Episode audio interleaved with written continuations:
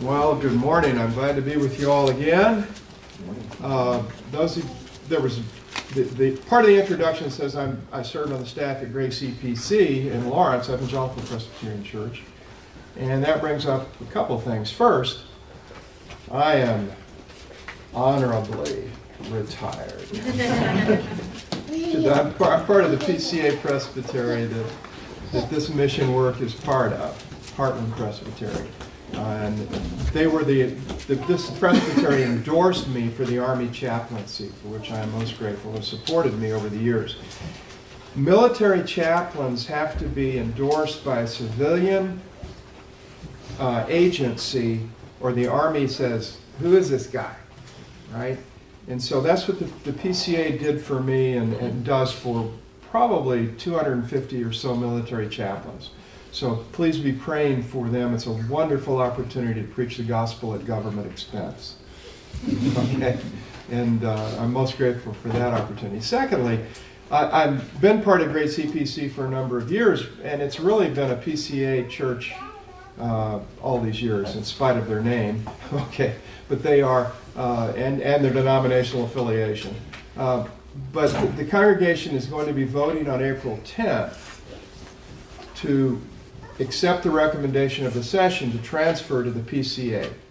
So if you all would please be in prayer for that. I think it's going to happen, but uh, the Lord knows best, and uh, it would be a wonderful addition to our presbytery, and it would be a wonderful opportunity for Grace uh, EPC to, to serve with um, PCA churches. So it's really neat. So be praying for them, pray for our chaplains. And let's look now at the Word of God. Um, in Exodus chapter 1.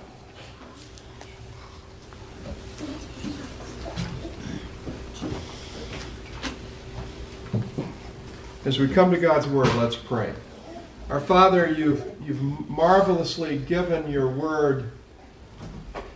It's from you, but you know our hearts, darkened by sin. So please, by the power of your Holy Spirit, help us to see and understand and embrace all that you would have for us. In Jesus' name, amen. Exodus chapter 1, a very familiar passage with a great deal here. We're going to touch the surface this morning. I'll begin reading at verse 6. This, of course, is um, Moses now leading God's people. Or he will be, rather. Verse, verse 6. Then Joseph died, and all his brothers and all that generation. But the people of Israel were fruitful and increased greatly. They multiplied and grew exceedingly strong, so that the land was filled with them. Now, there arose a new king over Egypt who did not know Joseph. And he said to his people, Behold, the people of Israel are too many and too mighty for us. Come, let us deal shrewdly with them, lest they multiply. And if war breaks out, they join our enemies and fight against us and escape from the land. Therefore, they set taskmasters over them to afflict them with heavy burdens. They built for Pharaoh store cities, Pithom and Ramses. But the more they were oppressed, the more they multiplied and the more they spread abroad. And the Egyptians were in dread of the people of Israel. So they ruthlessly made the people of Israel work as slaves and made their lives bitter with hard service in mortar and brick and all kinds of work in the field. And all their work they ruthlessly made them work as slaves. Then the king of Egypt said to the Hebrew midwives, one of whom was named Shiphrah and the other Puah. When you serve as midwife to the Hebrew women and see them on the birth stool, if it is a son, you shall kill him. But if it is a daughter, she shall live. But the midwives feared God and did not do as the king of Egypt commanded, but let the male children live. So the king of Egypt called the midwives and said to them, why have you done this? And let the male children live. The midwife said to Pharaoh, because of the he- because the Hebrew women are not like the Egyptian women, for they are vigorous and give birth before the midwife comes to them. So God dealt well with the midwives, and the people multiplied and grew very strong. And because the midwives feared God, he gave them families. Then Pharaoh commanded all his people Every son that is born to the Hebrews you shall cast into the Nile, but you shall let every daughter live.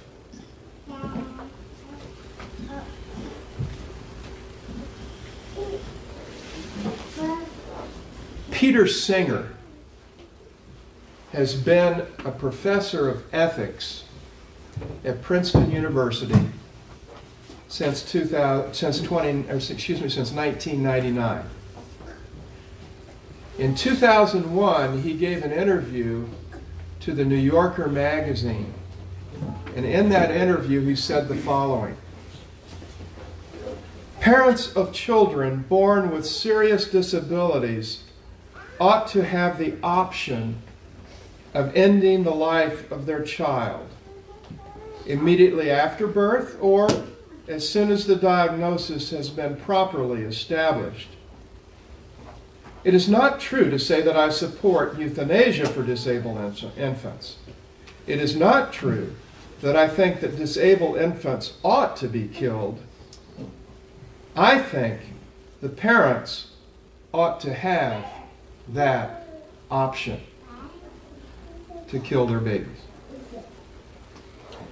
Now, as, as evil and as horrifying as that quotation is, over 3,000 years ago, Moses dealt with a very similar mindset as he wrote this account of, of what happened with Pharaoh and the Hebrew midwives. This wicked, I have to underline that word, this wicked ethics professor and his view of human life, his false view of human life, was something that Moses wrote about here in Exodus 1. But, but Moses also wrote about God's plan and view of that same life. So he's got the negative and the positive. So what we're going to do this morning this, with this passage is look first at the source of Pharaoh's evil. Secondly, at the, mid, the source of the midwives' view of human life. And thirdly, we're going to look at, at a little bit broader scriptural picture and, and practical application for us as we seek to live our lives for God now. First, then, the source of Pharaoh's evil actions. In ancient Egypt, Pharaoh the king had a religious view that determined his view of life and of human nature, of human beings. Pharaoh and the people there believed him to be a god and therefore an absolute ruler. And therefore, above all, his interests and desires determined his actions. Look at verse 9 of chapter 1 again. And he said to his people, that is Pharaoh, Behold, the people of Israel are too many and too mighty for us. We've got to take care of them. We're going to do something to them to keep that from happening, to, to lessen their power.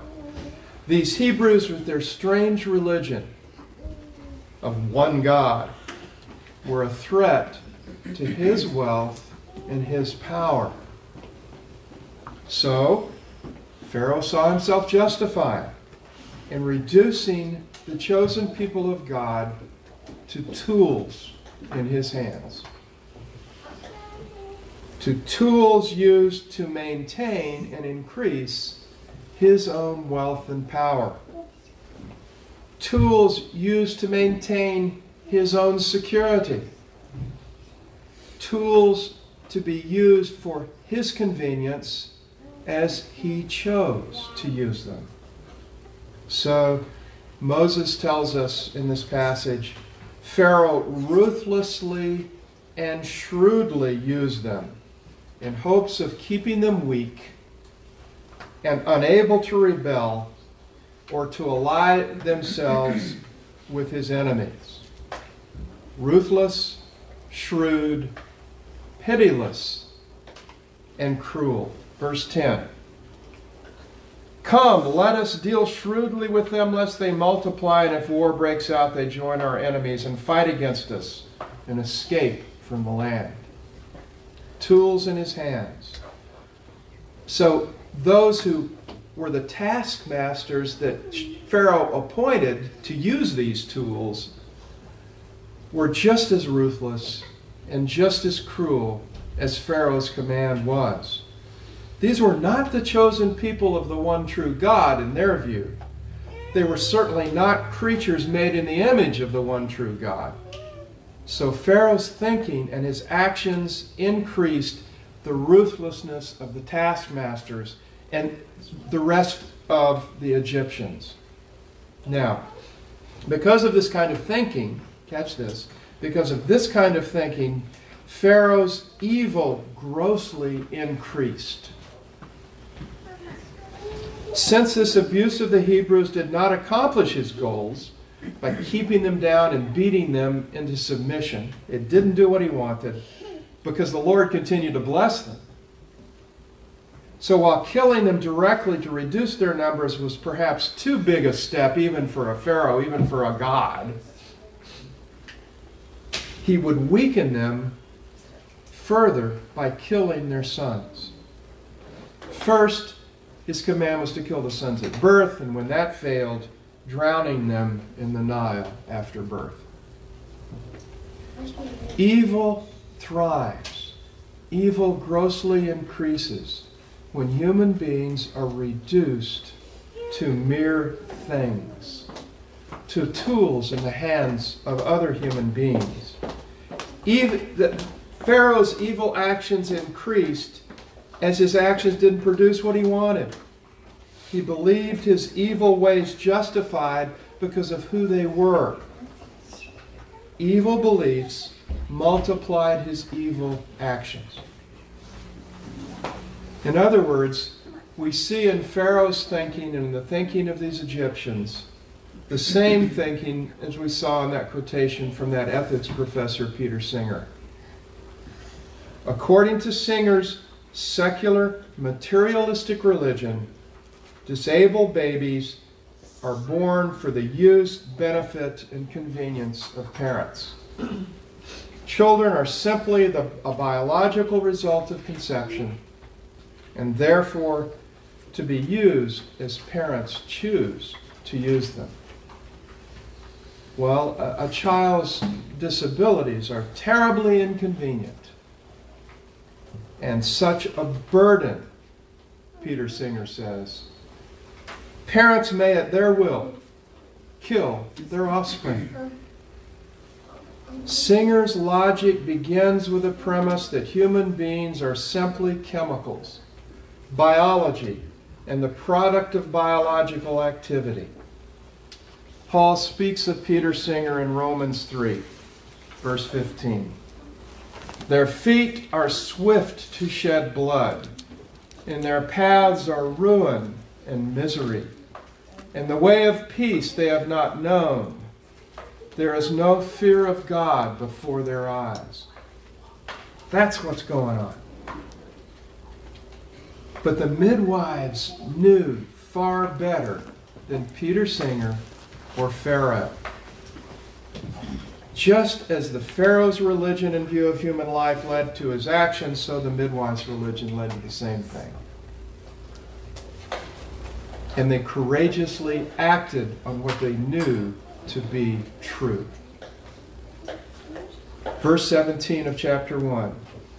But the midwives feared God and did not do as the king of Egypt commanded them, but let the male children live.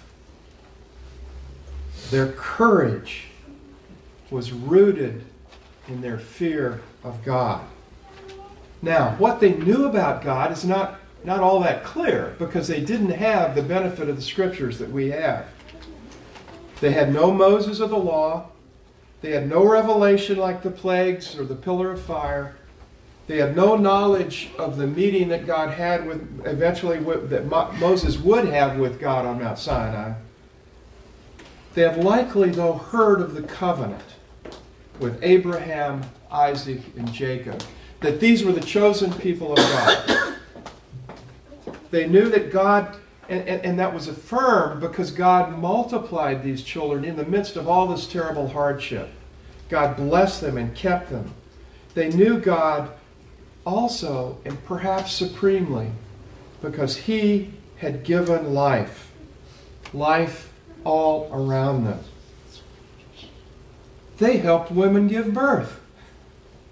They knew for certain that this was God given life. Precious God given life. They didn't need Moses' words to know this to be true. God given life so precious that mothers were willing to endure terrible pain and then rejoice in what they knew God had given them. And surely, as that birth happened, the midwives would say to themselves, and look, as they held in their hands this baby, look what I am holding that God has given. They knew that this life could only come from God. It was the blindness of the, of the Pharaoh in his own sin darkened heart that prevented him from seeing that. These midwives saw it and knew it. To kill these sons would have been even worse then, because as they also knew, God had chosen these particular people Abraham, Isaac, and Jacob's sons. As Calvin put it, it would have been gross impiety to destroy God's people. Another way to see what the midwives saw their reverence for life sprang from their reverence for God. It all came together in those births. So they feared God and they loved His people. And this understanding of the work in creating human life gave them really no choice. They had to disobey Pharaoh's command. No question about it. And that fear of God overcame their very real fear of Pharaoh because they could see that Pharaoh had the power of life and death in his hands. A real terrible fear that this God would destroy them if they disobeyed. They knew the risk of disobedience, yet they disobeyed. Matthew Henry put it this way where the fear of God rules in the heart, where the fear of God rules in the heart, it will preserve us from the snare which the inordinate fear of man brings. That is the beginning of understanding just how courageous these women were. Courage that God rewarded in their lives. God had been faithful in all his covenant promises to his people because they feared the same God. They disobeyed Pharaoh's command, and God rewarded that disobedience. Now, we can learn a great deal that applies to our lives just from this contrast between Pharaoh and the midwives and their responses in this, this situation. But God has given us so much more than He's given the midwives. Because He's given us all of the Scripture, all of His Word to direct us how we should live for Him. Especially, this is especially important in our day in which Pharaoh's views of human beings are prevailing. The, human, the, the, preview, the view that human beings are nothing but whatever. We need to, as, as believers in Christ, to clearly understand what God has for us. We must have a biblical understanding because, as one writer put it years ago, ideas have consequences. So, thirdly, let's look at a few passages of scriptures to, to, to, to pull together and make sure our understanding is the correct one and the, the true one as we look at the pharaohs at, at Pharaoh and the midwives.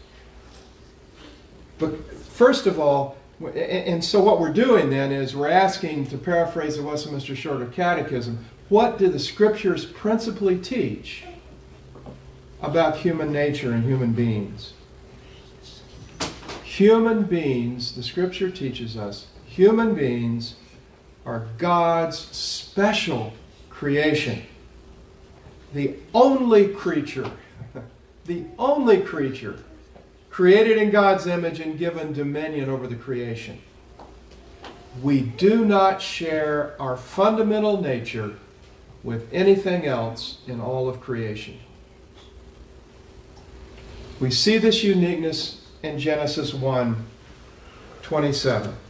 So God created man in his own image. In the image of God, he created him.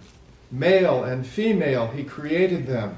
And God blessed them, and God said to them, Be fruitful and multiply, and fill the earth, and subdue it, and have dominion over every living thing. That's who we are. And that has implications that are astounding when you think of them. One of those implications we see in Psalm 8. Psalm 8, verse 3. David says, When I look at your heavens, the work of your fingers, the moon and the stars which you have set in place, what is man that you're mindful of him? And the Son of Man that you care for him? Yet you have made him a little lower than the heavenly beings and crowned him with glory and honor. You have given him dominion over the works of your hands. You have put all things under his feet, and all sheep and oxen, and also the beasts of the field, and the birds of the heavens, and the fish of the sea, whatever passes along the paths of the seas. O Lord, our Lord, how majestic is your name in all the earth. There's no one like us in all creation. This is who we are. And we humbly come before this God who created us in this way and created us in His image for a relationship with Himself, a relationship marred by sin, but a relationship that He desires for His own glory. Psalm 139. Psalm 139, verse 16. Your eyes, God, your eyes saw my unformed substance. In your book were written, every one of them, the days that were formed for me, when as yet there was none of them. How precious to me are your thoughts, O God. How vast is the sum of them. If I could count them, they are more than the sand. I awake and I am still with you. That relationship, the days that are numbered before there was any of them, in God's book, there they are. That's who we are. And then John the Baptist in Luke chapter 1. As John's mother Elizabeth comes into the presence of her cousin Mary, this is what happens. Verse 41, chapter 1 of Luke. And when Elizabeth heard the greeting of Mary, the baby leaped in her womb. And Elizabeth was filled with the Holy Spirit. And she exclaimed with a loud voice, Blessed are you among women, and blessed is the fruit of your womb. And why is this granted to me, that the mother of my Lord should come to me? For behold, when the sound of your greeting came to my ears, the baby in my womb leaped for joy. That's who we are. That's how God has created us for Himself. To joy in Him and the salvation that He brings in our Savior Jesus. we must keep all of these things in mind as we look at human beings in this day.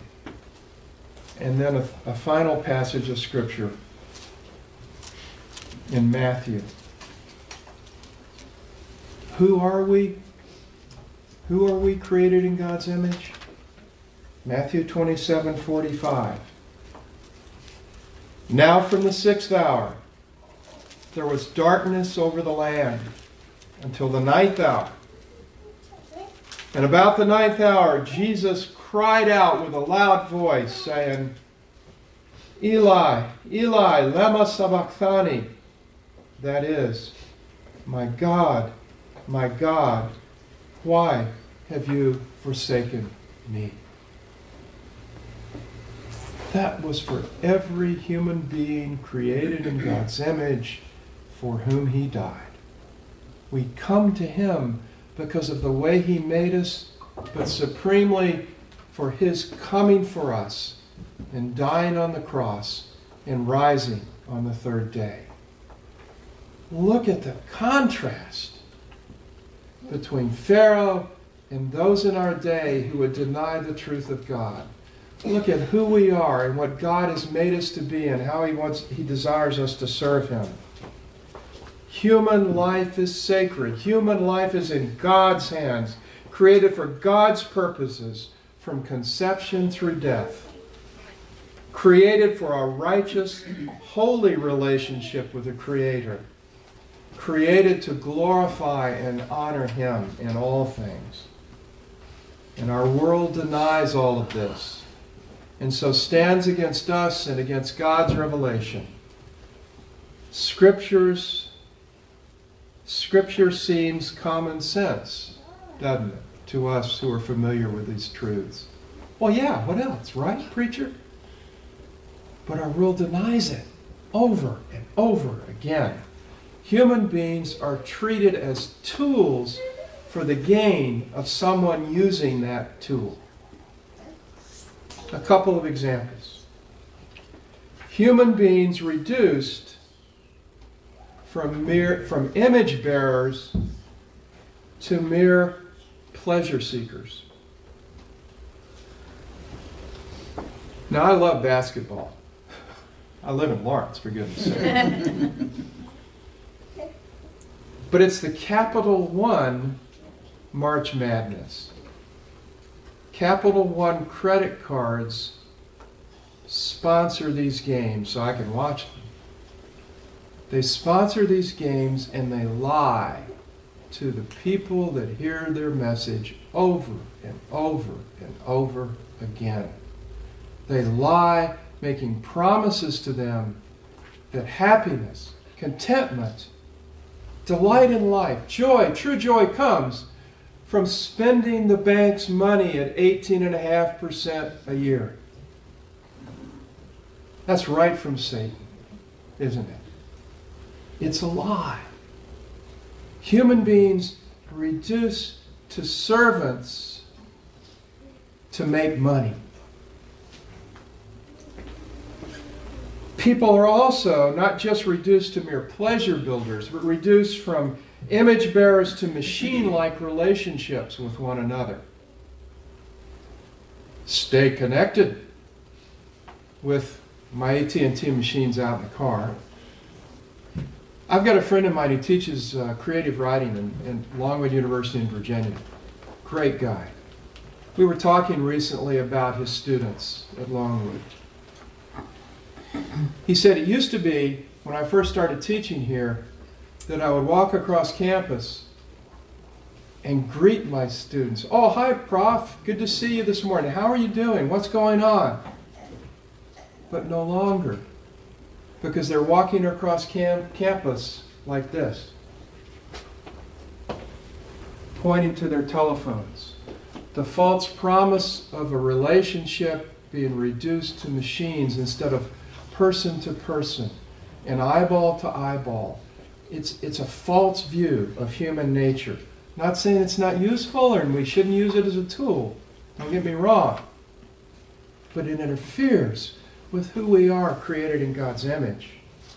And to that extent, it lies to us. Reduced to machine like relationships. Also, human beings at the end of their God given days, God ordained days, Human beings are reduced to burdens in our day. Reduced to burdens.